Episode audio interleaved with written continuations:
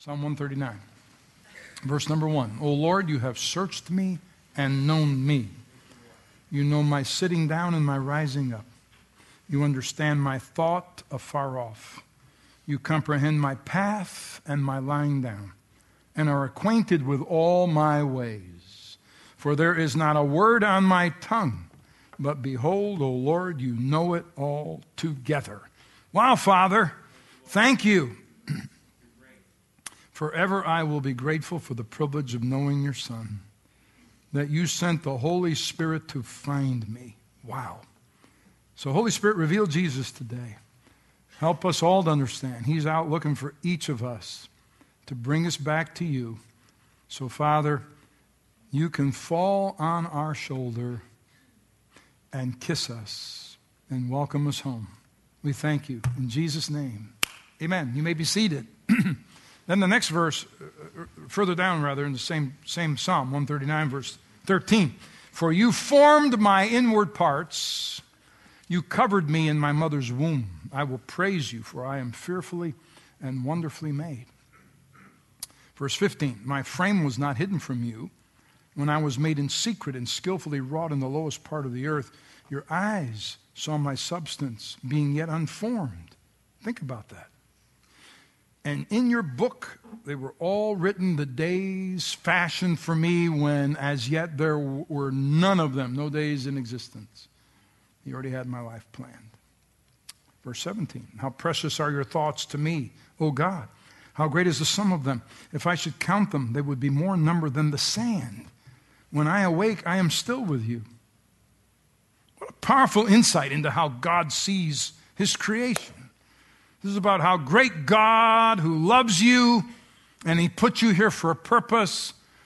And it's his Valentine message to every one of us. When you speak of the love of God, you have to go back to the Old Testament where it all begins, historically put together. There were Jews and Gentiles. Most were Gentiles. When Jesus appeared, he came for the Jew. When he was born in Bethlehem, he came for the Jew. He came to his own, and his own received him not. When he sent out his disciples two by two, he told them the same. And he says, I want you to go in the name Jesus, heal the sick, preach the gospel, cast out devils, and I'm restricting you, my disciples, to the household of Israel. And Jesus instructed them, do not go into the way of the Gentiles and do not enter a city of the Samaritans, but go rather to the lost sheep of the house of Israel.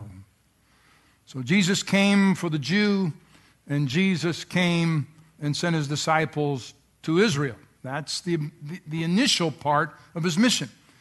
And that's why there are all these lineages that you read about in the Old Testament. What's that all about? It's about bloodline. It's about understanding how powerful a bloodline is, because it distinguished those who were in the bloodline of covenant with God. So a woman approaching the disciples prior to the cross of Jesus looking for a miracle, and she asked for a miracle, and the disciple probably would look at her and say, well, who's your father? Name your heritage. Well, I'm sorry, I'm not in the right lineage. No, you're not in the right bloodline. I'm not going to pray for you. It sounds unbelievable to us that that could even happen. But in Mark 5, a woman approaches Jesus about her daughter who's demon-possessed. And she's begging the disciples and Jesus to deliver her daughter. Watch. She kept asking him to cast the demon out of her daughter. But Jesus said to her, let the children be filled first. That's the Jew. Let them be filled first, for it's not good to take the children's bread, the Jew, and throw it to the little dogs. Not going to happen, lady. He said, I cannot give this miracle to you. But she was tenacious in her faith. And Jesus said, I'm not supposed to do this until after the cross, but I'm skipping a dispensation because of your expression of faith. And she answered and said to Jesus, yes, Lord, even the little dogs under the table eat from the children's crumbs. And then he said to her, for this saying, go your way. The demon has gone out of your daughter. Yeah, most of our generation today view their bloodline as an obstacle, not as an asset. Many students have no pride in their bloodline because sometimes they don't even have a clue who their father is bloodline-wise, what the heritage is, or they're embarrassed of the bloodline. They're ashamed of what's happened in their family's lineage. To the Jew, your bloodline is your credibility. Most Jews know their bloodlines, and they know the tribes from which they descended. They can tell you, I'm from the tribe of. When I was at Squadron Leadership School, there was a gentleman who was teaching our class. And he gave his name. And when I went up to him, I said, you come from the tribe of Judah. And he looked at me and he goes, absolutely correct. He knows his bloodline. And I knew because of his name that that was associated with that specific tribe. They know what tribe they come from. From what tribe they descended. And the sum total of the Jew is to be connected to Abraham, going all the way back. So your influence with God resided in whether or not you had a connection with Father Abraham. God made a covenant with Abraham, and God said, I will bless those in your bloodline. And the seed of Abraham meant you are now a beneficiary of those who came before you, your predecessors. And Paul speaks of this. He says, we were aliens from the commonwealth of Israel, strangers to the covenant of promise. We could not get under the blessing of the bloodline. We were of the wrong inheritance.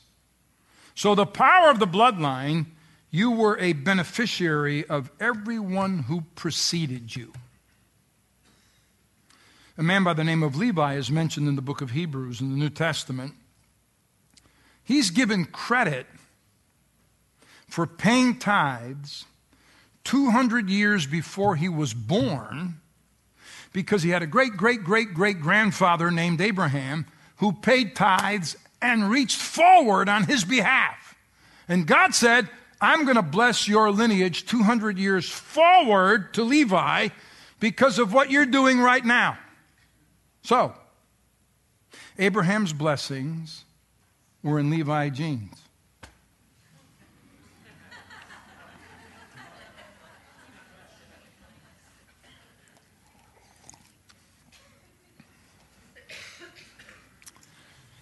Certainly they got blessed, aren't they? What about us? How about us? Just as he chose us in him before the foundation of the world, is this promise in Ephesians. Say, he chose us. Before Abraham was born, God blessed you. He chose you. He was looking for you. So what did he choose you for? To be placed in the bloodline of a man who would shed his blood, Jesus Christ, and to comprehend what it means to also be chosen like Abraham was.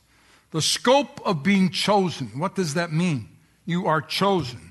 You are chosen to be here to hear this message today. God knew you would be in this room. That's how expansive he is. Chosen. My cousin Paul used to own a ranch. He would take his horseback riding because he had several. And we were out in the suburbs, and we went out and we would ride horses on Saturdays often. He had all kinds of farm animals, everything you imagine out there. But I enjoyed it. It was fun riding horses and getting used to that. But I got so captivated several years back watching the magnificent thoroughbred Secretariat. He wins 3 phenomenal races. He's the Triple Crown champion, the winner of all thoroughbreds. It's an amazing horse. I mean, just look at the magnificence of this horse. Secretariat pulling away at blazing speed. With a half mile still to run, Secretariat sprinting away. 4 lengths. 6. 9. 11. Entering the final turn, Secretariat is moving like a tremendous machine. That's impossible.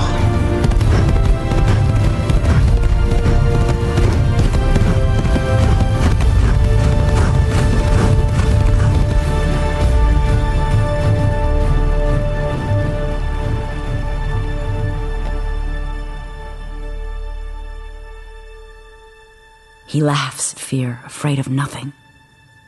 He does not shy away from the sword.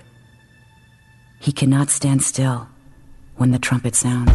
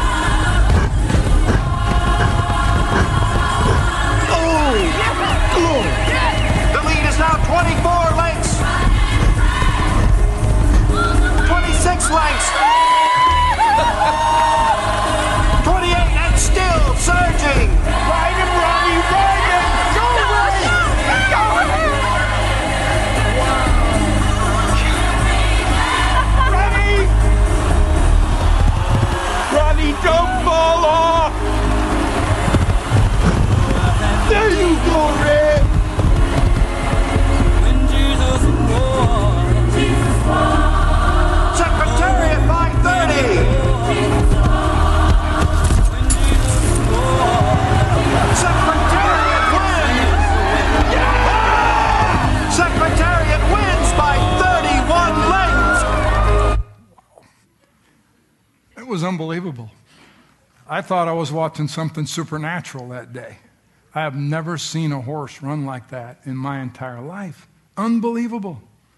A thoroughbred, that's what you were looking at. A thoroughbred is known as a blood horse. For 300 years, those who breed blood horses, they're called bloodstock agents. A bloodstock agent buys and sells horses, and they're exchanging hundreds of thousands of dollars in doing it. It's a science. They study. They know the horse's genealogy in ways we never comprehend.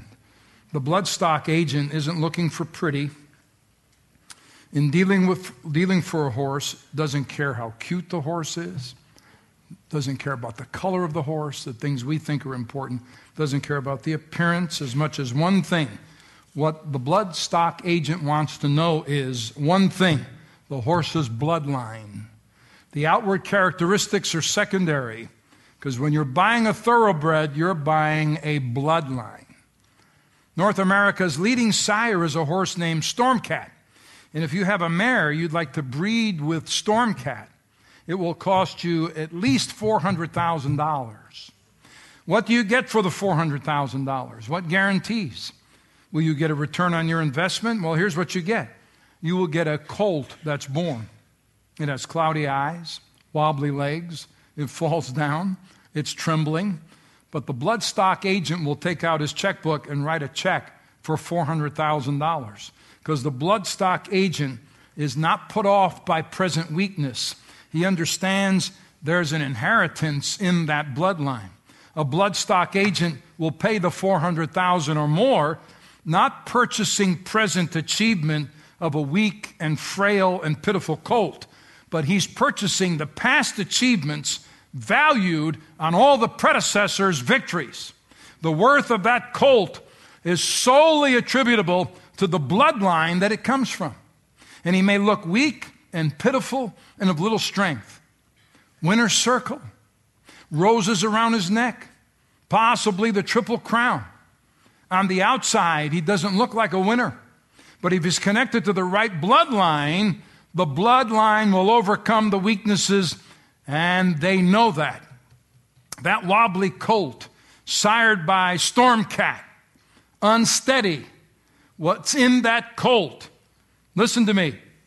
Tlingua, Northern Dancer, South Ocean, Secretariat, Neartic, Bolero Rose are all in the bloodline of that colt. All champion racing horses in that colt. The power of the bloodline, you receive all the achievements of those who've come before you. Before a foal or a colt is born, the bloodstock agent pores over volumes of statistics. He does genealogy searches, looks at the pedigrees. Researching is done to ensure the quality of the foal or the colt. It will take years to produce a winner, and every effort is made to ensure that what's produced is a winner. As the measurements are made for generations, they look for patterns to emerge in those horses that are bred. Colts are measured at 14 months. Digital screening is applied. Then they breed the horses based on the input they've gathered in order to ensure that the winner is going to be born by chemical analysis, cardiovascular analysis. 58 different points are studied before they're bred. They know what they're looking for in each horse that they breed for. And if the back of the horse is too long, the energy required to raise the front end is too great, and it slows down the horse. If the front leg structure is not symmetrical, it causes the horse's trajectory to be off. If it's built too low to the ground, its push-off out of the gate will be slow. When the rear and front hooves hit the ground, if not in perfect stride, then the gallop has been shortened. Before breeding, there's a complete breakdown of the mare and of the stallion. Their stride, leg angles, hoof strike, their acceleration, the size of their hearts, the size of their lungs. Study after study, lineage, bloodlines, months of research before there's breeding. What the colt will be in size, capability, strength, stride, endurance, all calculated before it's born. They know what the strengths are going to be. They know what the weaknesses may be. Body size, proximate, heart size, lung size, height, already done in virtual reality. After all the research, a mare is selected, a stallion is selected, they breed to produce a colt that they're hoping and looking for. Now watch this. The colt doesn't exist yet, only in the mind of the bloodstock agent. Before that colt is born, there's a purpose and a plan for every step. The bloodstock agent sees him in the winner's circle, sees him with the roses around his neck, sees him overcoming any weaknesses, sees him in the bloodline that he comes from. He has acquired a victory through the bloodline of another. It's the power of the bloodline. So here's the application. Listen to these words in Psalm 139. O Lord, you have searched, and the Hebrew word is researched me and known me. Verse 2, you know my sitting down and my rising up. In the Hebrew, my weaknesses and my strengths. What I can do and what I cannot do. I am fearfully and wonderfully made. Verse 16, you saw me before I was born. Every day of my life was recorded in your book. Every moment was laid out before a single day had passed. Before God made the world, he constructed me. And I just showed up a few years ago. But I was in my bloodstock agent's mind all the way back into eternity. With great precision and great detail, he constructed you. You are no accident. You are no surprise. You might have surprised your parents, but you did not surprise God. You didn't come from your parents. You came through your parents. You came from God. That's where you come from. My frame was not hidden from you when I was made in secret. And God watched you being assembled. And the word substance, which I'll read to you in a moment, in Hebrew means embryo. When we were in embryo, God was watching us being put together in an unformed state. Your eyes saw my substance, that's embryo, being yet unformed, and in your book they all were written. Listen, everything about you, your appearance, your uniqueness, your personality, your DNA is specific to you. It's all recorded in God's books. When as yet there were none of them, before we existed, when we yet were to come into existence on the drawing board of God, in the thoughts of my heavenly bloodstock agent, God was putting together you, your children, your children's children, all with a plan and a purpose and a destiny. And then he sums it up. How precious also are your thoughts to me, O God. How great is the sum of them. If I should count them, they would be more in number than the sand. He thinks about us more thoughts. Listen to me. He thinks about us with more thoughts than the sands of the seashore. Do you know how long he's been working on you? That's why you can't give up. That's why you can't quit. That's why you can't take your life. That's why you can't waste another day. Substance abuse, living some life with no meaning or direction or purpose, because God has a plan for your life. And you're better than that.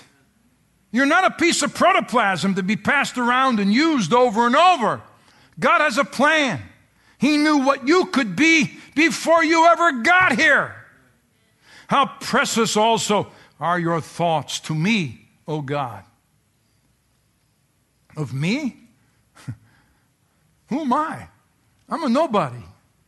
But he knows my name, and I'm a friend of God, and he holds me in the palm of his hand. You are not the product of a moment. You're not the outcome of a single day. You're not the conclusion of a year or the result of a decade. You're a child of eternity. And every day, listen to me, one day you will be alive still in eternity, and there you will never die. You will be in heaven or you will be in hell, alive in one of those two places. But you will be alive somewhere because God constructed you for eternity. Hear it. Before I formed you in the womb, I knew you. Do you hear God's word? That's why life is so precious. And that's why abortion is so wrong. God is the giver of every life. Before you were born, I sanctified you. I ordained you. In some families, when the second child is born, there can be a little jealousy. Not all, but some. Because there's a new person. The intruder has arrived. The true story someone was sharing with us some time back. A couple brought home their second child, a little girl. The 2-year-old boy, the predecessor, was not handling the attention the newborn was getting. So there had to be a little correction applied to the 2-year-old. One night, the 2-year-old boy decided to say goodnight to his newborn sister. So he entered the room by himself, her bedroom, and closed the door. Mom, being ever alert to a little bit of jealousy in this boy, cracked the door to keep an eye on things and what he's doing in there. And the boy climbed up on the side of the crib, and he said to the newborn girl, "Quick, tell me what God looks like. I'm starting to forget." Before you were in your mother's womb, I knew you. You knew me. We came from him. We were in him before we were here. And the word says the time between Abraham and David was 14 generations past. From David to Babylonian captivity, 14 more generations passed. From Babylonian captivity to Jesus Christ, 14 generations passed. Think about this. 14 generations. So, here's what we're going to do. Second row, stand. There's 7 of you. I need 7 more to extend past you, Sal. So can we have maybe the row behind, 2 rows behind? Come on, 7 more of you. Get over on the side of Sal and just can extend this till we get to 14. Okay, there's 7. Come on, come on. Come on, students. 8, 9, 10, 11, 12, 13. I need 1 more. So that'd be DJ. Right? Might as well get up there.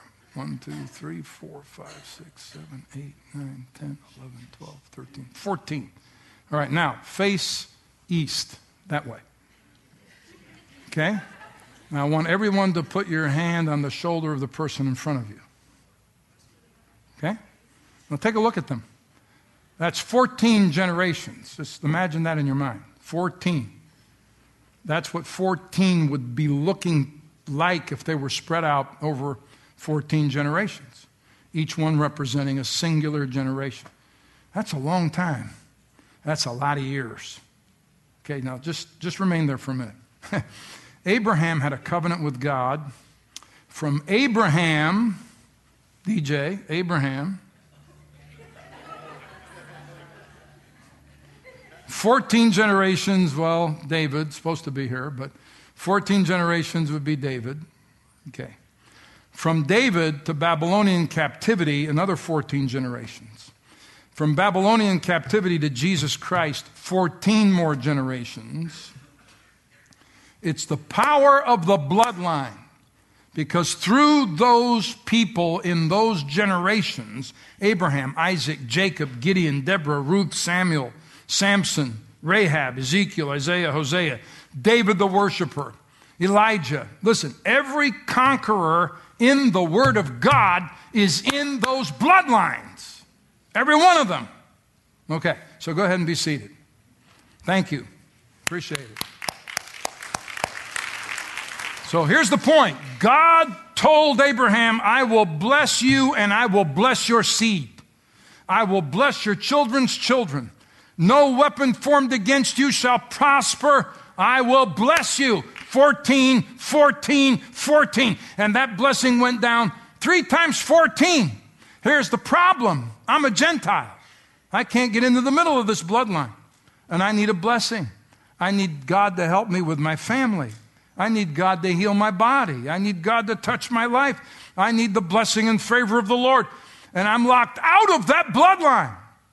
For generations, we were all locked out until 14 times 3, the 42nd generation showed up, Jesus Christ.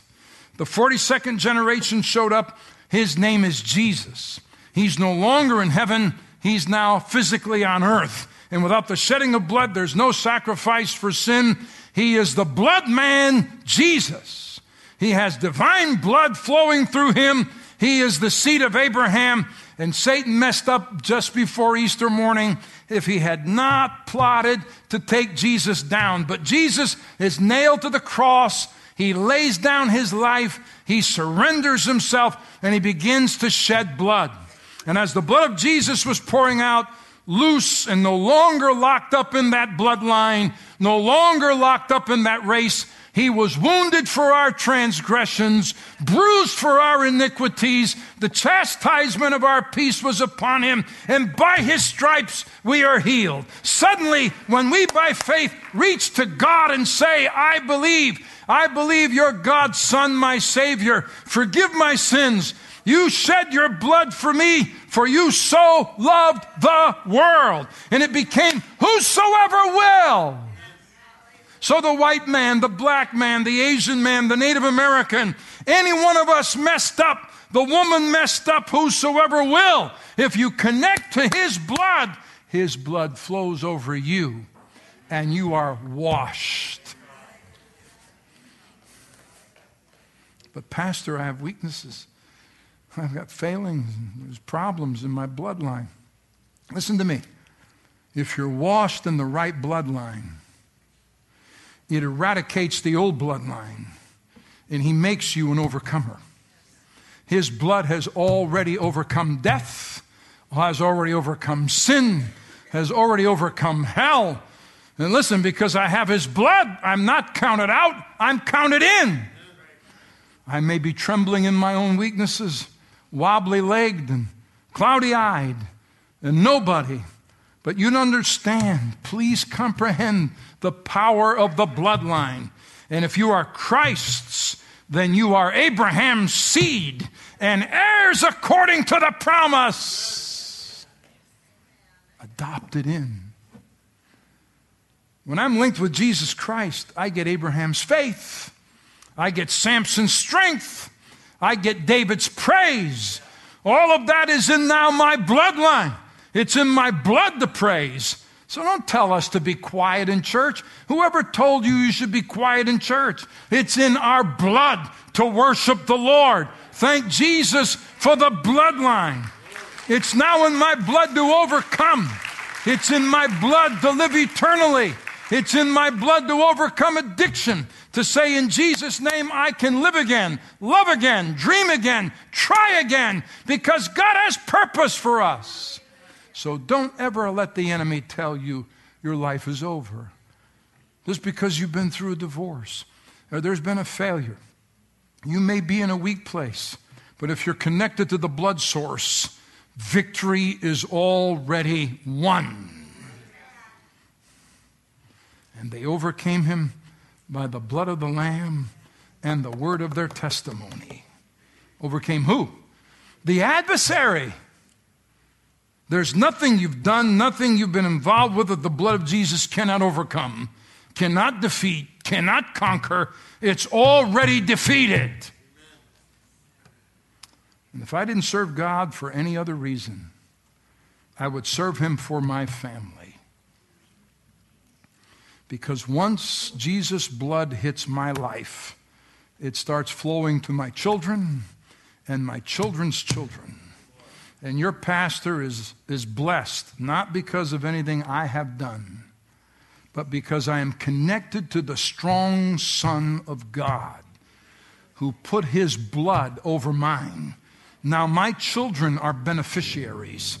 My children's children can be beneficiaries. In the secret, we are weak, but we plead the blood of Jesus.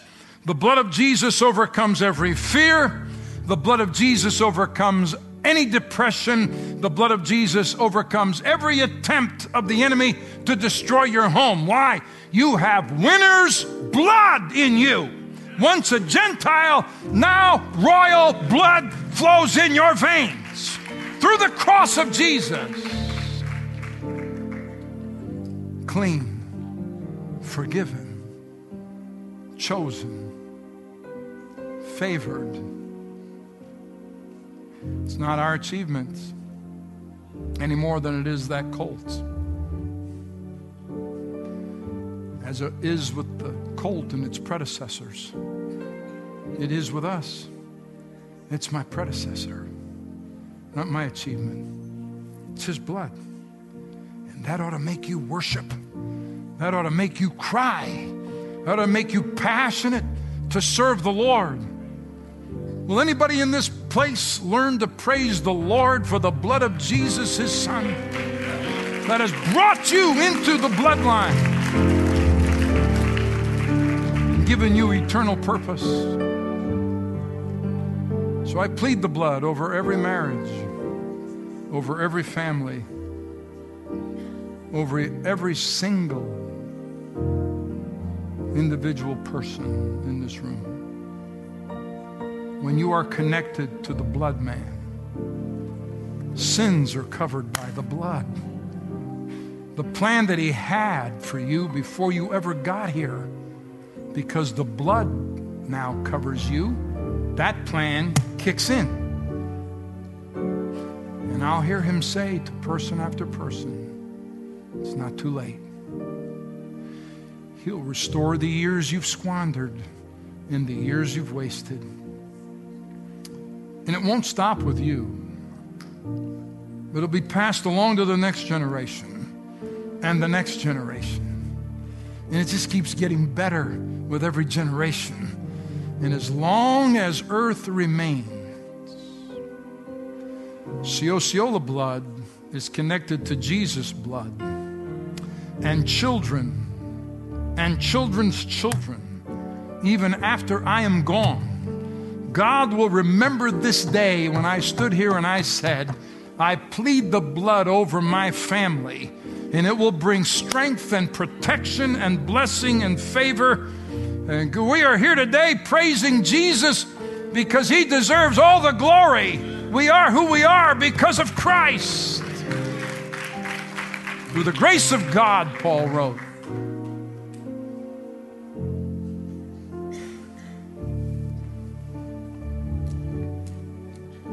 It's an Andre Crouch song. He's gone to be with the Lord just a few days ago. We sang a lot of his songs. Those days back in Chicago, a lot of his stuff. He was dyslexic. Sometimes he couldn't even put write the word down on the paper that God gave him for a song. So he would draw a picture. And then his sister, his twin, would look at it and figure out what it was he was putting down. And then she'd write the word for the picture. To God be the glory for the things he has done.